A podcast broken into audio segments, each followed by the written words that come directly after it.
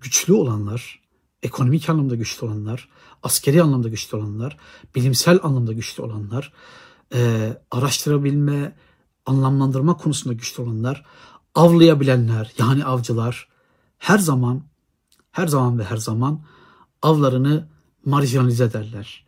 Avlarını kategorize ederler.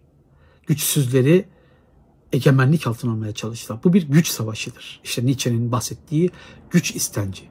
Batı kendini güçlü hissettiğinde, güçlü olduğuna dair emareler arttığında, belirtiler fazlalaştığında e, sadece Doğu'yu, sadece Mısır'ı, Lübnan'ı, e, Filistin'i e, veya Arap Yarımadası'nı değil, bütün dünyaya tahakküm kurmaya çalıştılar ve bir süreliğine bir müddet İngilizler, Fransızlar, Hollandalılar, Portekiz, İspanyollar bunu başardı. İşte sonradan İtalyanlar, Alman, Almanların da bu hikayeye katıldığını, Amerika'nın da özellikle 1952. Dünya Savaşı sonrasında dünyada nasıl bir egemenlik kurduğunu görüyoruz. Düşünün öyle bir egemenlik ki e, Panama'da devlet başkanlarını yakalayıp kelepçeleyip götürebilme, Irak'ta önce destekleyip, önce öpüp sonra da e, dövdükleri Saddam'ı düşünün. İşte e, İkiz Kule saldırılarından sonra Afganistan ve Irak'ta neler yaptıklarını düşünün. Amerika'nın gücü e, küçümsenecek bir güç değil. Türkiye'deki darbelerin bir tarafında Amerika'nın olduğunu hem düşünüyoruz ve hem de ne yazık ki biraz biliyoruz. Bilmemiz değil ne yazık ki olan bunun yapılabilir olması veya bunun başarılmış olması ne yazık ki dememin sebebi.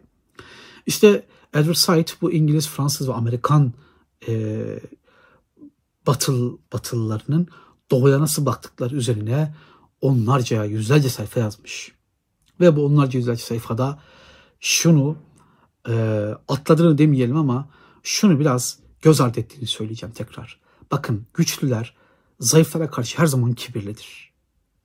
Bu güçlü kim olursa olsun. Kanuni bir zamanlar çok güçlüydü ve Fransız kralına oğlum, evladım, çocuğum, yavrum diye sesleniyordu mektubunu hatırladınız mı?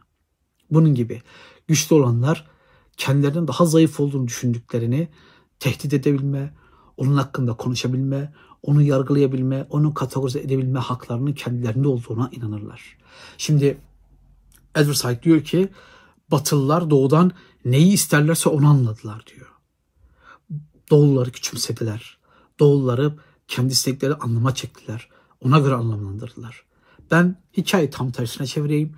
Eğer 1900'lerin başında 1800'lerden sonra 1900'ler 2000'lerde Doğullar Batıların daha güçlü olsaydı buna benzer bir hikayeyi bu sefer garbiyatçılık meselesinde görecektik. Yani Doğullar Batı'yı anlatırken aynısını kullanacaklardı veya buna benzer kullanacaklar. Efendim biz öyle şeyler yapmayız demeyin. Güçlüler her zaman zayıfların üzerinde tahakküm kurmaya çalışır. Evet belki daha az yapacaktı ama yapacaktı. Çünkü dediğim gibi avcılar e, avlarını marjinalize eder, kategorize eder. Bu sadece Batı'nın problemi değil. Bu eğer güçlü olursa bir gün ki zamanda güçlüydü doğunda problemi. Yani Osmanlı padişahının dediğim gibi Fransız kralını nasıl mektubunda aşağıladığını hatırlayın. Yavrum, evladım, çocuğum ve bunu okuyan birçok Türk gencinin, birçok Osmanlı severin veya Doğu severin nasıl memnun olduğunu, nasıl hoşlandığını çok iyi biliyorsunuz. İşte gördünüz mü Kanuni Fransa'nın kralına oğlum, evladım, çocuğum diyor. Bu böyledir. Güçlü olanlar daha güçlü göründüklerini ifade etmek için veya zayıf olanı kontrol etmek için bunu kullanırlar.